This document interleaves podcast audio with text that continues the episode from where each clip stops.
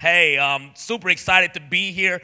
Um, super excited about Wisconsin in general. Uh, one thing I've been learning, Wisconsin is definitely different um, from Tennessee. Moved up from Tennessee about a month and a half ago. And so in Tennessee, if you go to summer school, like that's a bad thing. Like that's a bad thing if you go to summer school in Tennessee. So I moved up here. I live with John and Ashley, and that has been amazing. But like one of the first nights I was there, they was like, "Hey, what are you doing tomorrow?" I was like, "I'm gonna be in Madison, just trying to get to know the city." They were like, "Cool. Um, we're gonna be out for a while. We're gonna take our kids to summer school." And in my mind, I was like, "All three of their kids failed school. Like, wow."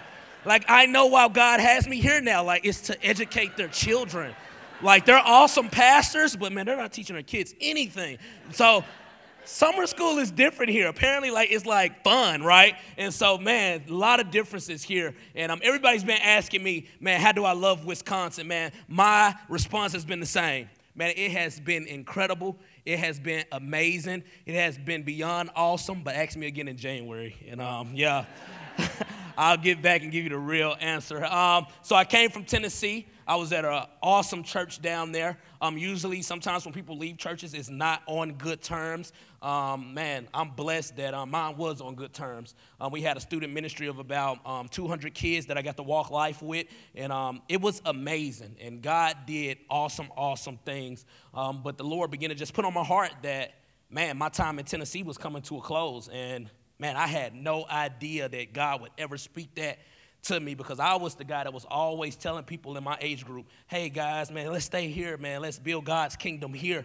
Um, but the Lord had a totally different um, plan for my life. And um, man, I want to encourage you this morning as we get ready to go into the Word.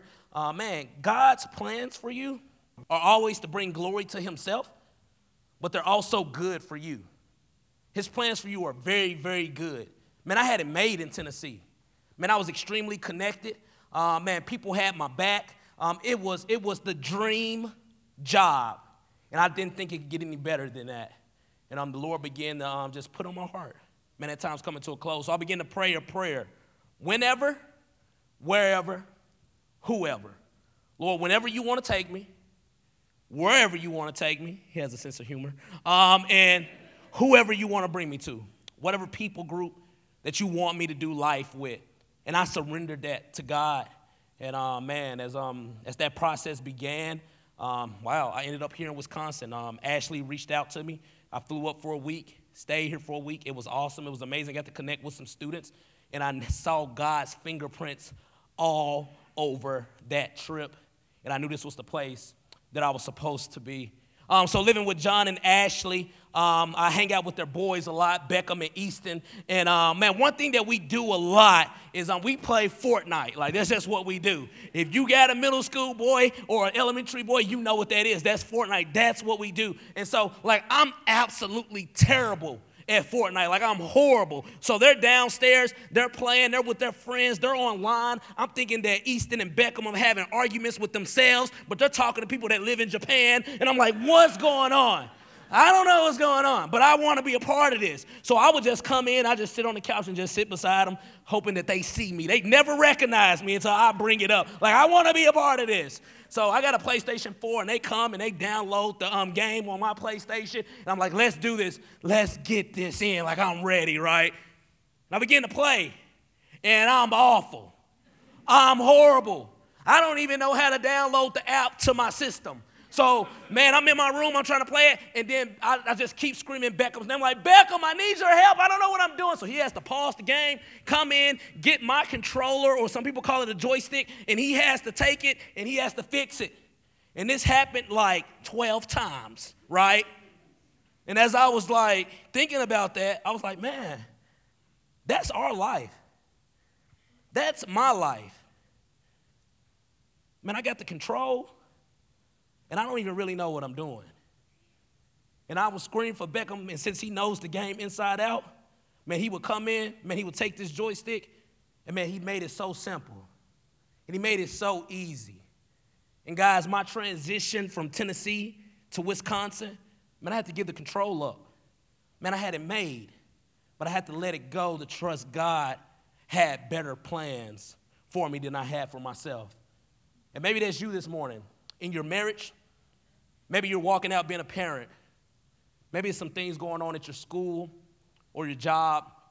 Maybe you're a teenager in here. Man, my encouragement to you this morning is man, just give up the control.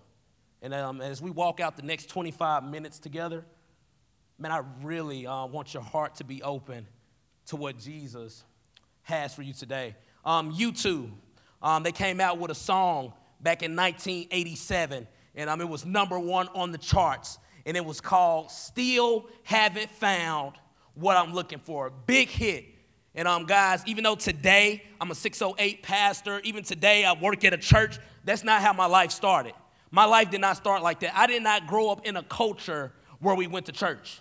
I did not grow up in a culture or family where we talked about Jesus, or even where we had dinner around the table, or where Bibles were in the house. That just did not happen. That was not the reality. When I was six years old, um, my dad went to prison.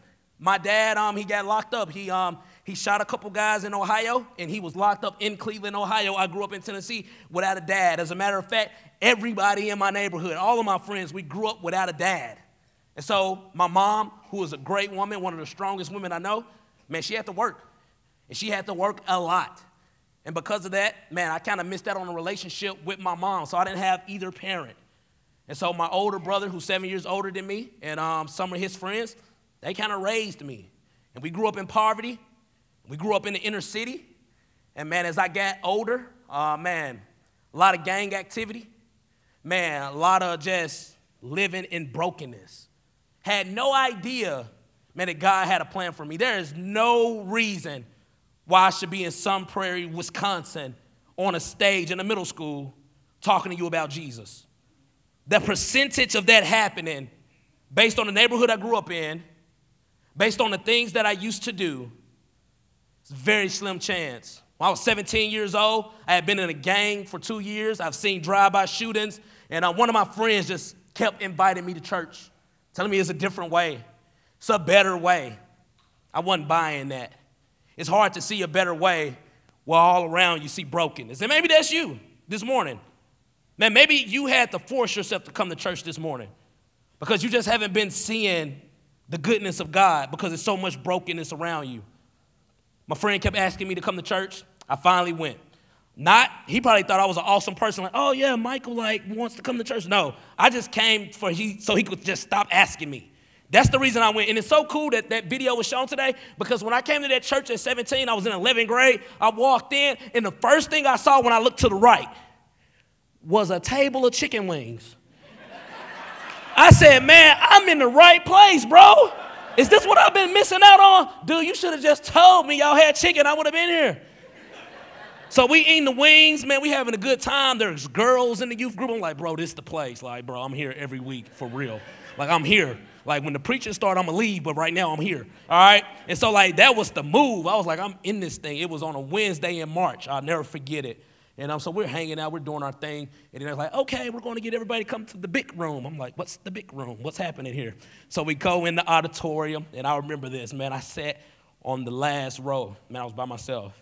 My friend, he was already kind of connected, right? He went there. He was a part of youth group. And I just sat on the last row, didn't want to be there. Man, I was broken.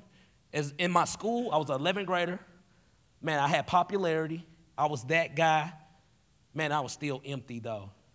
Man, I was kind of like that song from U2. Man, I still haven't found what I was looking for. Man, I grew up fast.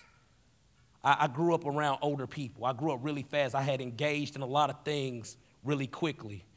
And man, I was running dry. I was like, man, if this is all life has to offer, man, what's the point? And I never heard anybody say this. The guy got on the stage and he said, no matter what you've done in your life, man, Jesus is for you man, and he offers his love to you freely tonight. And it blew my mind because I struggled with believing in God in the first place. I didn't believe it was a God. And if there happened to be a God, he didn't want anything to do with me. Like I was a bad person. Like I was in the category of bad people. I was like, he don't want anything to do with me. And when I heard that he loves me, no matter what, as a 17 year old in 11th grade, everything changed that night. Man, Jesus saved me that night and everything changed. Um, there was a group of guys, a part of an organization called Young Life, and then another organization called the Fellowship of Christian Athletes. They would come into my neighborhood, and just get me. They were college students, and man, they would just share the gospel with me. And my life was forever changed. Forever. I ended up going through a ministry school through the Fellowship of Christian Athletes, graduated, and I've been youth pastoring since I was 21. I'm 28. But when I got saved in 2008, when I was 17, immediately afterwards, it was um, my friend group was six of us. Man, two of my friends were murdered. That's the life that I was living. Some of my friends had got locked up for murder.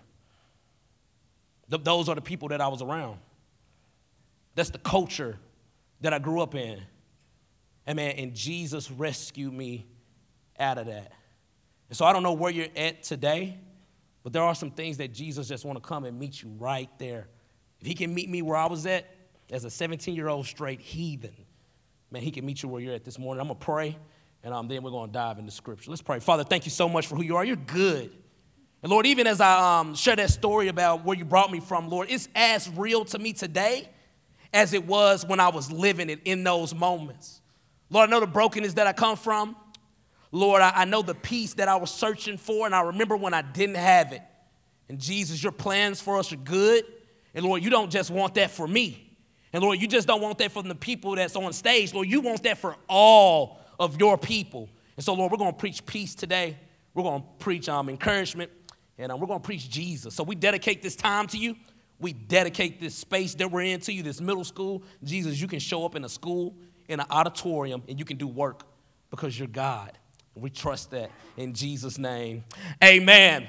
Hey, right before I jump into word, I just want to share a couple of fears that I got with you this morning, and then we're going to go straight um, to John chapter 4. And man, the story that we're sharing today is really, really messy. Like, you're going to see Jesus' personality on display. You're going to see how Jesus kind of operates, how Jesus communicates with people that he loves. And then you're going to see, like, this lady who's just in some brokenness, and it's going to get real. Can you just look at the person beside you and say, It's about to get real?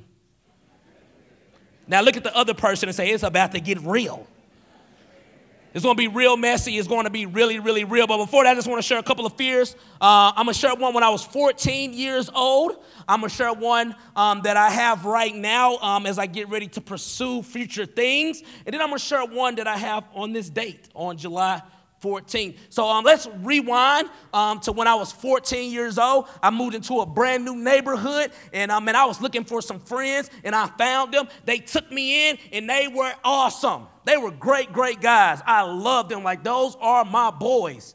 And um, for me to kind of be accepted, and for me as a 14 year old to kind of get some rank, man, I just lied to them for like nine months. And one day, this lie came to the front. All right. I told him, I said, man, I am an awesome driver. I'm the best driver that y'all know. They're like, well, where your car at, bro? It's like, man, we moved to a new neighborhood. We couldn't bring the car. And they believed me. I was like, man, these are some guys I want to hang with. I can tell them anything. I was like, yeah, man, we couldn't bring the cars. We couldn't bring the vehicles, you know. So 14 years old, Halloween of that year, our high school is having this huge Halloween party. Man, I'm at my house. I'm getting ready. And I hear a knock on my door. And it's my very best friend. I open the door. I'm like, what's up, bro? And he just pulls out a set of keys. He says, check this out, bro. Just got a new car. Since you're my best friend, you can drive her to the party. Threw the keys in the air. Those keys were in the air for like 30 seconds. I was. Snatched the keys out of the air. I'm still got confidence on the outside. I'm walking with a swagger, right? But on the inside, I'm falling apart. On the inside, I'm like, what's about to happen? I'm about to kill everybody. I really don't know what's going on. These guys are not going to forgive me for wrecking their car. Scared.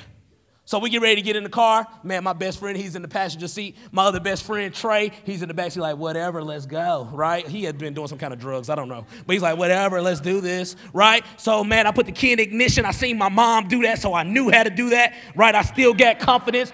Foot on the brake, let's go, right? I look down, I just see a whole bunch of letters. I see a D, I see an N, I see a P, I see a R, I look at my friend, he look at me, he smiled, and I'm like, he don't know what's about to happen. I'm like, this R has to mean real fast. This is what this gotta mean. Like it gotta mean that. So I put it on the R. I'm smiling, I got that swagger. Pedal, bro, and we're screaming. Up until this point, I'm like the tough guy. Like everybody's like, yeah, Mike, he'll do anything, bro. Like he the man. At this point, I lose all those credentials. They're out the window, gone. That way, just on the box to the left, everything you own. It's out of there, right? And we're done. Needless to say, in that moment, it was very fearful, and I was in the back seat on the way to the party. Said, Bro, just get in the back. That was a very fearful moment. Another fear that I have so one day, I'm gonna find the love of my life, and we're gonna get married, and one day we're gonna have kids, and because of that, we're gonna have a gender reveal party. One of my fears is at that party while everybody's drinking punch, all this commotion's going on, everybody's having a great time, smiling for the pictures, that when the gender is revealed, that I'm gonna see pink. That's one of my biggest fears. I don't wanna see pink. Now, am I against sweet baby girls? No. I love a little baby. Nothing wrong with a sweet, precious baby. But that sweet baby is going to grow up to be a middle school drama queen one day. And I've been a youth pastor. Middle school girls go through some stuff. I'm like, is it the state fair all the time? Because you're on a roller coaster all year. Just all year, you're on a roller coaster. Get off the roller coaster. And it's in those days that my words will not have any weight at all. The only words that would have weight are those from Justin Bieber. Nothing against the Biebs. I'm for the Biebs, baby, baby. Oh, I'm for that. All right, I got his back. But that's one of my fears. So I seen a meme on Facebook, and I'm stealing it, and I'm gonna hold it on, and that meme will live forever in my family when my daughter is born. The meme says this: When I have a daughter, I'm gonna name her Taken. So when a boy says, "Hey, I'm Jack," she's gonna say, "Hey, I'm Taken," and she can be single forever. That's what it's gonna be. That's gonna be my household. Hey, don't judge me. I'm not judging you, all right? Don't even do it at all. But those are my fears, right? And the last fear is today, July 14th, 2019. Um, man, this fear kind of overrides the fear of having a daughter. And um, it also overrides the fear of, um, man, when I was 14, going to that Halloween party. Um, the fear today is that, man, we would come in here together, man, we would worship, we would sing about that reckless love that God has for us. Man, we would hear the gospel of Jesus presented, right? And we would be together in community as a church. But man, we will leave not changed. Man, how many times do we just go through the motions and that, man, Sunday is just another check off the box? Church, check. Lunch, check. Man, it's so much more than that. And so when we pray, man, we want to dedicate that time to Jesus because at any moment that you're open to it, man, Jesus can come in and he can do more in a moment than we can do in a lifetime. So, guys, let's just open our hearts. Man, let's listen with our hearts because Christ, man, he wants to do something. Man, I believe he's the same God, man, that saved me when I was 17 and he can still do work today. John chapter 4 is not going to be on the screen. I'm just going to read it to you. Man, it is a messy situation and um man, but it's good. Man, God can meet us in the mess. And so, whatever you're facing this morning, man, know Jesus can meet you there. Check this out. John chapter 4, verse 1. Jesus knew the Pharisees had heard that he was baptizing and making more disciples than John, though Jesus himself did not baptize them. His disciples did. So he left Judea and returned to Galilee. He had to go through Samaria on the way. Eventually, he came to a nearby village in Samaria, near the field that Jacob gave his son Joseph. Jacob's well was there, and Jesus, tired from the long and walk, sat beside the well about noontime. Soon a Samaritan woman came to draw water, and Jesus said to her, Please give me a drink. He was alone at the time because his disciples were hungry and had gone into the village to buy Chick fil A. Well, not really. They went to buy food. I just like to think that it's Chick fil A. All right.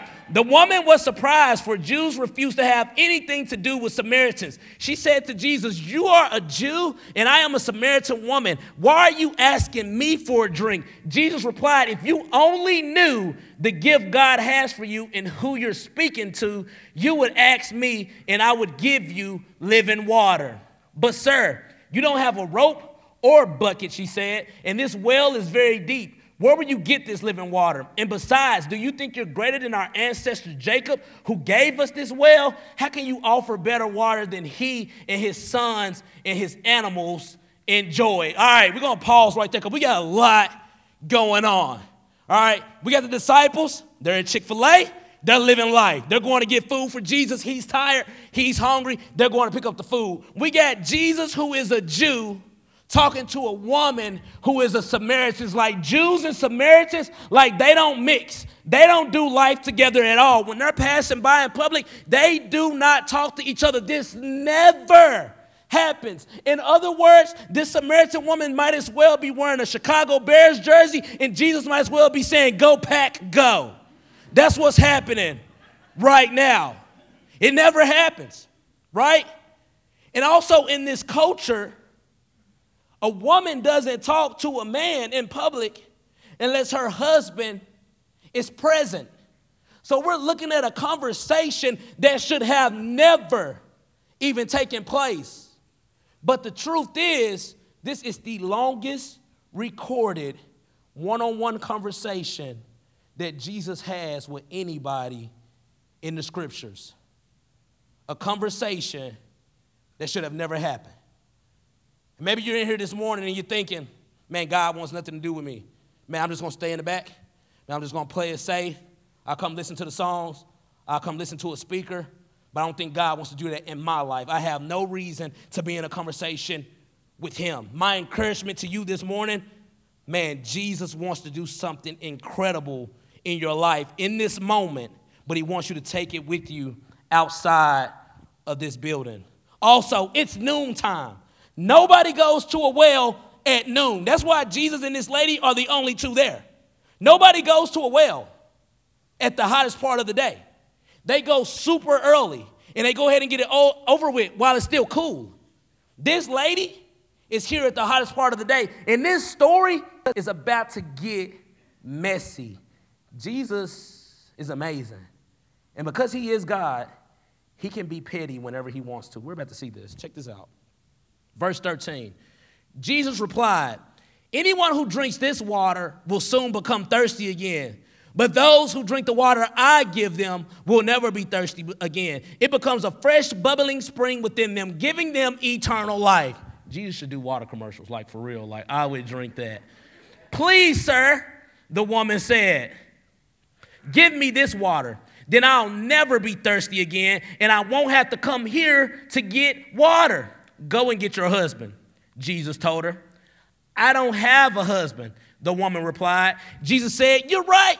You don't have a husband. you have had five husbands, and you aren't even married to the man you're living with now. You certainly spoke the truth when you said you don't have a husband. Uh oh, man.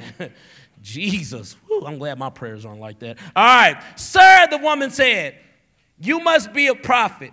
So tell me, why is it that you Jews insist that Jerusalem is the only place of worship, while us Samaritans claim that here on the mountains is where our ancestors worship? So they go into this long conversation about where should we worship and where shouldn't we worship. And so after Jesus tells this lady about her life, she begins to look at him a little different. She says, Okay, I get it. You're not just some man at the well, you're a prophet. Okay, that's awesome. So prophets were, they were known in this culture right? They were studied um, in the older books by this culture. So she knew that prophets existed. She knew about these things. She said, okay, he's a prophet. So she begins to ask these questions about worship and this and that. And Jesus said, I just want people who are going to worship me in spirit and in truth, no matter where you're at, no matter where you're located. But this woman's perception of Jesus is kind of like ours. So prophets are a good thing. Great men of God are all throughout the Bible. Great men, whether they're prophets, teachers, or leaders. Moses, Abraham, David, Solomon, Peter, and Paul, like these are great people. She kind of classifies Jesus as probably in the same category as like an Abraham or Jacob. But he's more than that. As great as those men are, Jesus is in a class by himself, and this lady is face to face with the one who can ultimately change her life. And that's where we're at right now in this moment. We're face to face with a God where we have dedicated time to a God who can come in and he can do work. There are a lot of good things in life. There are a lot of great things that bring us fulfillment. And there's nothing wrong with that. There are a lot of things that bring us joy. There are a lot of things that get us going and we love life because of it. But it's only one that can be your ultimate fulfillment. So, one of the things that's been very fulfilling in my life lately has been with Pastor John, just hanging out with him. And I got me a little Netflix show now. So I'm always in public, and people are always talking about, like, what's your show? And I didn't have one. All right. So I finally got me a show. I've been watching Stranger Things, and I've been watching that with, okay, yes. we have to do a little, yeah.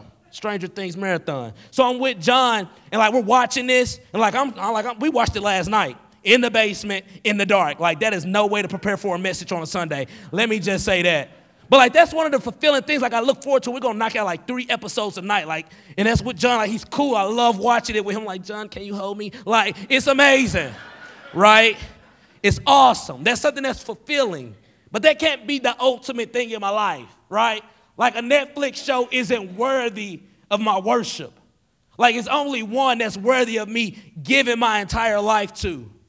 And this lady's in front of the one who does that, but she mistakes him as just another thing. He's just a prophet. He's just another thing. Jesus is the ultimate thing. This is her response after her and Jesus go back, and Jesus says, Man, I just want people who are going to worship me in spirit and truth. Well, she's had enough. And this is what she says it says, The woman said, I know the Messiah is coming, the one who is called Christ. When he comes, he will explain everything to us. Then Jesus told her, I am the Messiah. I'm going to ask Brent to come up and play behind me because when he does that, it makes it sound like I know what I'm doing. She says, I know who he is. Christ will tell me everything when he gets here. His response is, I'm here. This is me. She wanted to wait till another day. I put that off on another day. We'll handle this when he gets here. We'll take care of all this baggage that we need to unpack when he gets here. That, that'll be another day. Jesus said, No, the day's today. I'm the Messiah, and I'm here. If it's nothing else you hear today, hear this. It says, At this, the woman left her water jar and went to the village and told everybody, Come see a man that told me everything I ever did. If you don't hear anything else, hear verse 28. The woman left her water jar and then she ran to the people that she used to avoid because she's at the well at noon. She's had five husbands. She's with a guy right now that's not her husband. There's a lot of rumors going around about this lady. So she isolates herself. But after she's encountered Jesus, the very thing that she was avoiding, she runs to. She says, Let me tell you about somebody I met. What are you avoiding this morning? What's going on in your life? Is it problems within that marriage? Is it problems with, man, figuring out how to be a parent and raise kids? Is it a problem with, man, I'm a student in middle school or high school and man, man, life just crashing in? Is it, is it that you're a young adult, you're a college and you're just, you're just trying to figure life out and you don't know and so you're just going to avoid it? Man, it says that she met with Jesus, man, she, was, she wasn't avoiding things anymore. There's one more part of that. Says she left her water jar. The one reason she came to the well in the first place, because she's thirsty, right? And we're all, we all were born with a thirst. Everybody in this room. We were born with a thirst. We, we crave things. And we, and we search fulfillment, right? And we want to be filled and we want to have a life that's full of joy. Everybody in here desires to be happy. But after she met Jesus, the one reason she came to the well, she left without it. What's your jar this morning?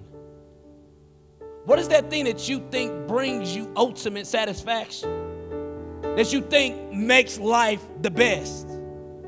Guys, if it's anything other than Christ, it's unfair. It's unfair for us to put it on somebody else to be our ultimate joy. It's unfair for us to put it on something else to be our ultimate satisfaction. Only Jesus can do that. And maybe you say, you know what? I hear what you're saying, but I haven't felt God or heard God in a long time. I heard you talking about this Jesus. I heard you talking about that he comes down in the mess and that he meets us, but I just haven't felt God in a while. Man, there's a story that I shared with 608 that I want to share with you this morning. And I believe it's one of the clearest ways that we can see Jesus' love for us. Maybe you're saying this morning that, man, that God's love is probably for everybody else, but I'm too far gone. There's a passage in Matthew 28. Jesus says this. He, he basically says he'll never leave you alone. He'll never leave you on your own. He says, You can be sure of this. I will be with you even until the end of the age. That's what he says. So, this story there's a husband and a wife. They've been married over 35 years. Um, man, their marriage is awesome. They have a great marriage, it's incredible.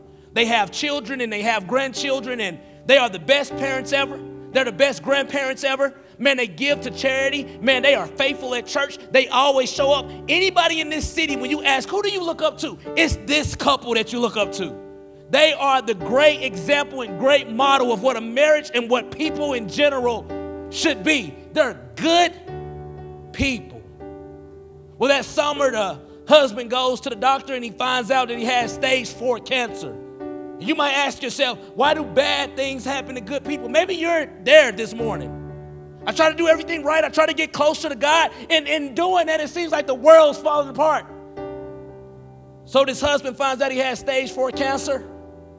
And him and the wife, they say, you know what? Man, we, we can look at this thing two different ways. We can be negative. We can say, why, God? We gave you all of this just to get cancer. Or they can have hope that he's either going to get healed on earth or he'll get healed in heaven. And so they run with the second option. Even though the doctor said, man, you only have six months to live at the most. They say, you know what, we're going to run with it. Man, we're going to live the rest of our life like it's the best of our life. Man, we're going to love our children a little more. Man, we're going to hug our grandchildren just a little bit more.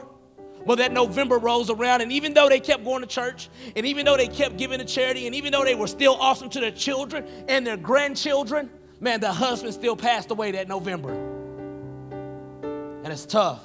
The following February comes, and it's Valentine's Day, and the wife wakes up, and it's her first Valentine's that she's experienced without her husband in a long, long time. And it's a day that she's been trying to avoid. She knew that it was coming, but she knew that if I, if I could do anything to avoid this day, I want to do that. So she wakes up and she goes outside on the porch, and her porch is just lined up with flowers, candy, cards, anything that you could think of on a Valentine's Day that would be an amazing gift. Those things are on her porch. So she gathers those things, she brings them in the house, and she makes phone calls to her family members, to her closest friends to ask who did this, who would give her these kind gifts. And every conversation ended the same.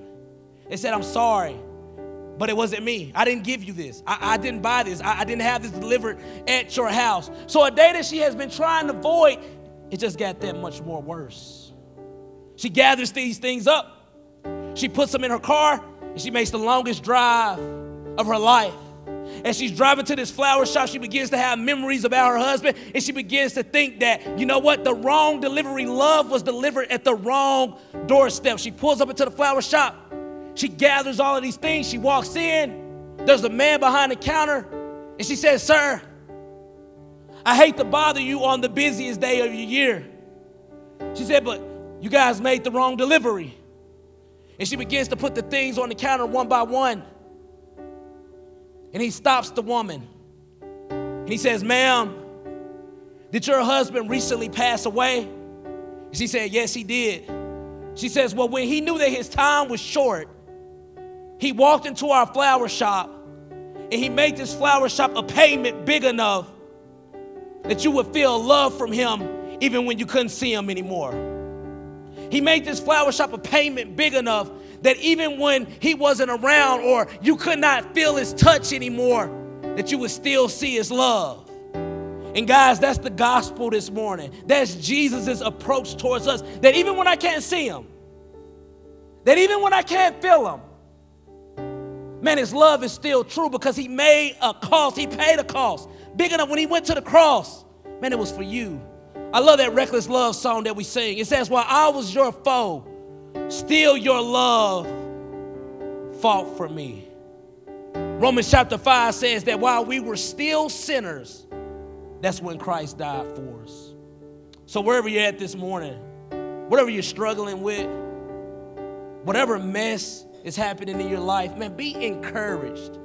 Man, Jesus wants to meet you right where you are. He's a good God. Let us pray. Father, thank you so much for who you are. Lord, you're good, and your plans for us are good. And Lord, as we as we share a story this morning, a, a story that happened over 2,000 years ago, there's there's a lady who's at a well with a jar, and she meets Jesus, and everything changes. And Lord, I'm just as guilty. And Lord, but there's a room full of people, and we have our jar. And Lord, we're searching for fulfillment in this life. It's just like the U2 song, I still haven't found what I'm looking for. Jesus is in you. Everything that we could want in this world is wrapped up in you and you alone. And so, Lord, as we get ready to worship this morning, as we think about that story that happened years ago, Father, it's just as true today as it was then. You will meet us where we are, Lord. And Father, we won't have to avoid things anymore. And Lord, we can leave that jar at the well because the well runs dry and it will have us back the very next day because we were born with a thirst. And Lord, only you can quench that. So thank you for your love. Man, thank you for your plan for our life. It's in your name that we pray. Amen. Can we stand and um, worship our King, a risen King, together?